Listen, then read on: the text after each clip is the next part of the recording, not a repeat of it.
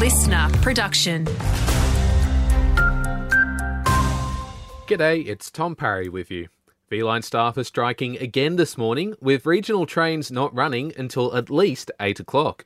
The ongoing industrial action comes as management and the Rail, Tram and Bus Union attempt to reach a new pay and conditions deal, with another early morning strike scheduled for Friday. Despite the disruptions, V/Line chief Matt Carrick is confident they're making progress. We'd really encourage the union to make compromises as we are. We can get to an agreement. We did with the drivers. We really want to close this one out as soon as we can.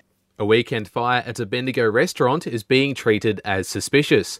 Emergency services were called to Amari in White Hills at approximately 5:45 a.m. yesterday, with the flames being brought under control by Fire Rescue Victoria crews within half an hour. Police have told the Bendigo Advertiser that it's unclear how the blaze started. Meantime, an investigation has been launched by officers in Sunraysia after locating a man's body near Oyen. It's believed the body was found on Wood Road, 16 k's north of the township, on Saturday afternoon, with police saying the circumstances surrounding his death have yet to be determined. Anybody with information about the incident is urged to contact Crime Stoppers. And there'll be changes to the way Campaspe Shire ratepayers vote in council elections after the state government made changes to the Shire's electoral structure.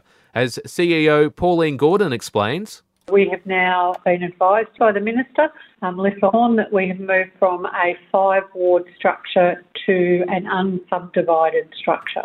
The change means ratepayers will now have to vote for several candidates across the Shire. In basketball, the Bendigo Spirit have scored another upset in the WNBL. Playing on the road, they notched up a 33 point win against top placed Townsville Fire, the result seeing Bendigo move up to third on the ladder.